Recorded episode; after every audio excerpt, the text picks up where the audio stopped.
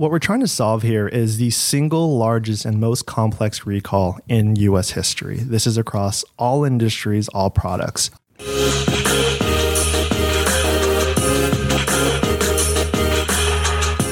Hey, Slalom, this is Chris Meyer, a sales analyst out of Orange County, San Diego. We have a very special episode for you today, but I believe for the first time in Slalom podcast history, we have the client in the room with us to participate. So without further ado, Tony, would you mind introducing yourself well, thanks for having us here, and I'm glad to be the first client to ever be featured on a podcast. My name is Tony Lim. I'm co founder and president of Carma Project. Carma Project is an innovative peer to peer platform that Slalom played a very critical role in developing that has been built to address, address a very serious issue out there right now, and that's an issue affecting the automotive industry. So, what we're trying to solve here is the single largest and most complex recall in US history. This is across all industries, all products. Um, there are 37 to 40 million vehicles that are affected by this recall, and it's called the Takata airbag recall. Um, and that equates to about 50 to 60 million airbags that are on the road today. Um, what happens is that over time, the um, inside everyone's vehicles, there's what they call an airbag inflator. It's a metal canister about, let's call it 10 inches inches in length, about the size of like the hydro flask water bottles that people are carrying around. And inside those that metal canister are a bunch of chemicals, and the chemicals become unstable over time when it's exposed to heat and hum- humidity. And what happens is, um, if someone gets into an accident and the airbag deploys, it deploys metal shrapnel into the cabin of the vehicle. So far, 15 people in the US have died, and hundreds of people have been injured by this airbag alone.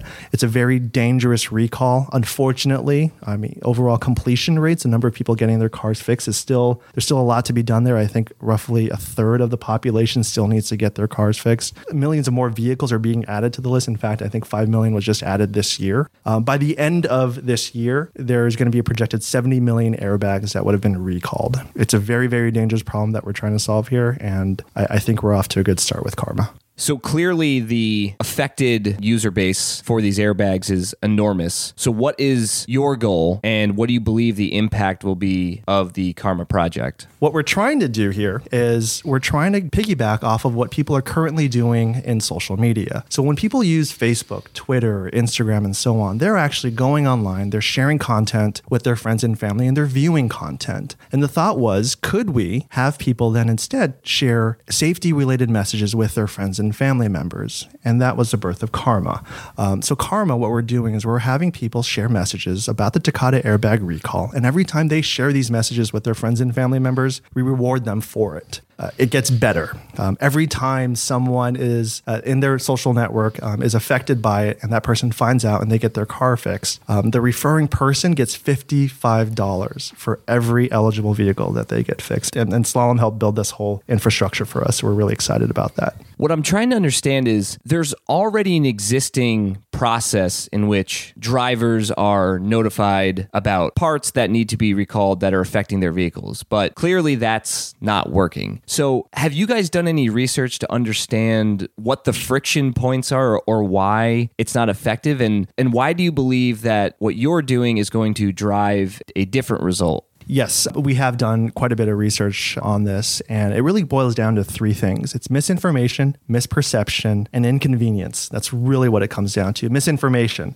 A lot of people just don't think they're affected by this recall. They're just like, oh, it's not me. Or they, they, they receive notices, and a lot of the notices that come through the mail are very legalese. It's hard to read, hard to interpret. So people are just like, you know what? Just whatever, right? Misperception. So we think that peer to peer influence is playing a great role with how people respond to just about anything. Um, we look at how people digest news and information now. They, they typically go on social media and they see things that are posted by their friends and family members. And they're more likely to trust information coming from their friends and family members. So, this platform that Slalom has helped us build using Salesforce enables that sort of activity where we're, sh- uh, we're having ambassadors. These are normal people just like you and me, and anyone can become an ambassador, share messages with their friends and family members. So then there's that peer to peer influence. So, Tony, who are your clients for the Carma Project solution or client? So, what's interesting about this platform that Slalom helped us build is that this platform is capable of handling all 19 manufacturers that are affected by this recall. Currently, right now, we have Toyota as our client and they're our founding sponsor. Um, but Slalom has built this technology in a way where we can easily onboard other manufacturers. So, we're open to having those conversations with other uh, manufacturers. In fact, we are having other conversations with other manufacturers. And I think it's only a matter of time before we get them signed up. So, obviously, we are extremely excited to have you in the room, but this relationship had to start somewhere. So, I'm going to turn my direction to the other participant in the room. Anit, would you mind introducing yourself and uh, telling our listeners how this partnership began? Yeah, thanks, Chris. My name is Anit Parikh. I'm a managing director here in Orange County and San Diego, focused on uh, customer engagement, and uh, had the uh, fortunate opportunity to uh, meet Carma's uh, CEO Fabio Grottone at his daughter's birthday party. Uh, as it turns out, our wives are good friends, and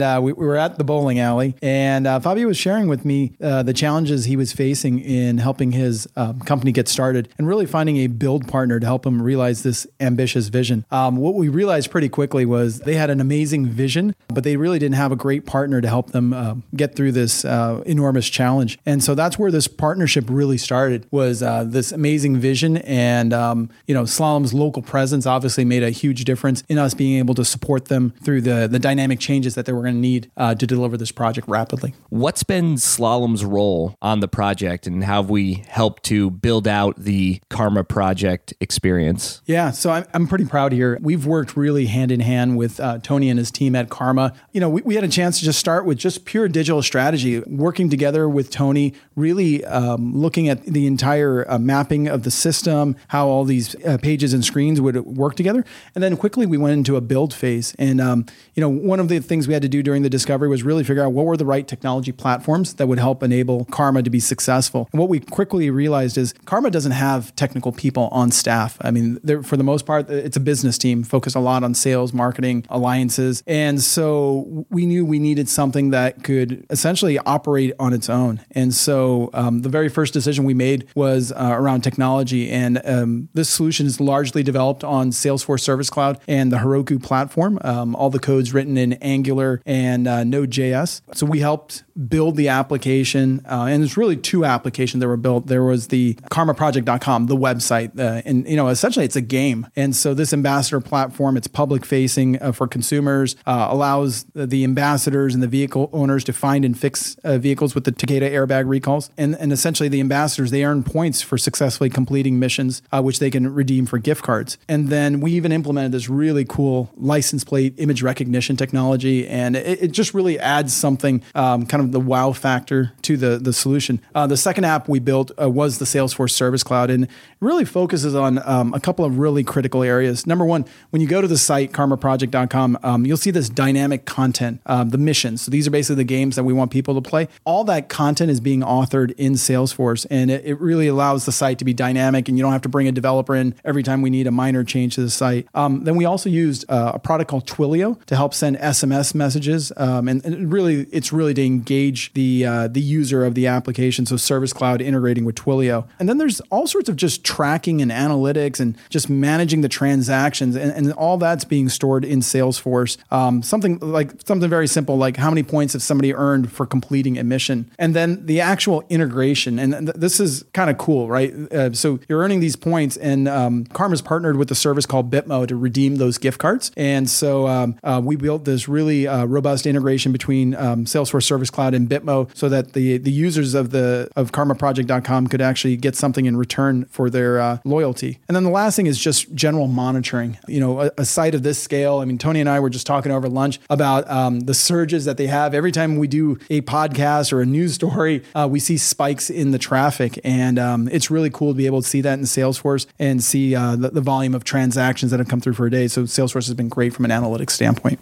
Can you tell us a little bit about the analytics that you're able to see with the data that you're collecting? Sure, it, it is fascinating. For example, I think one of the things that we could see is that when someone signs up on our website to become an ambassador, we can see the images and the, the text that they're sharing with their friends and family online. So we know which one which assets they're sharing. But I think it's it's what's even cooler is that we can see the number of clicks that ambassador is generating, the number of lookups that ambassadors uh, is generating, what makes and model roles people are looking up associated with that particular ambassador. So the the capabilities from a reporting standpoint, I, I think it's pretty phenomenal. Um, I've been very pleased with what I've been seeing so far. Anit, what do you think the most important takeaway is from a slalom perspective? And where do you think this positions us to go in the future in terms of solving really complex problems? You know, the, the big takeaway for me was this is a massive problem that's well aligned with slalom's core values. I mean, we are helping Carma solve this major challenge with millions of recalled vehicles. Um, there's a significant opportunity for both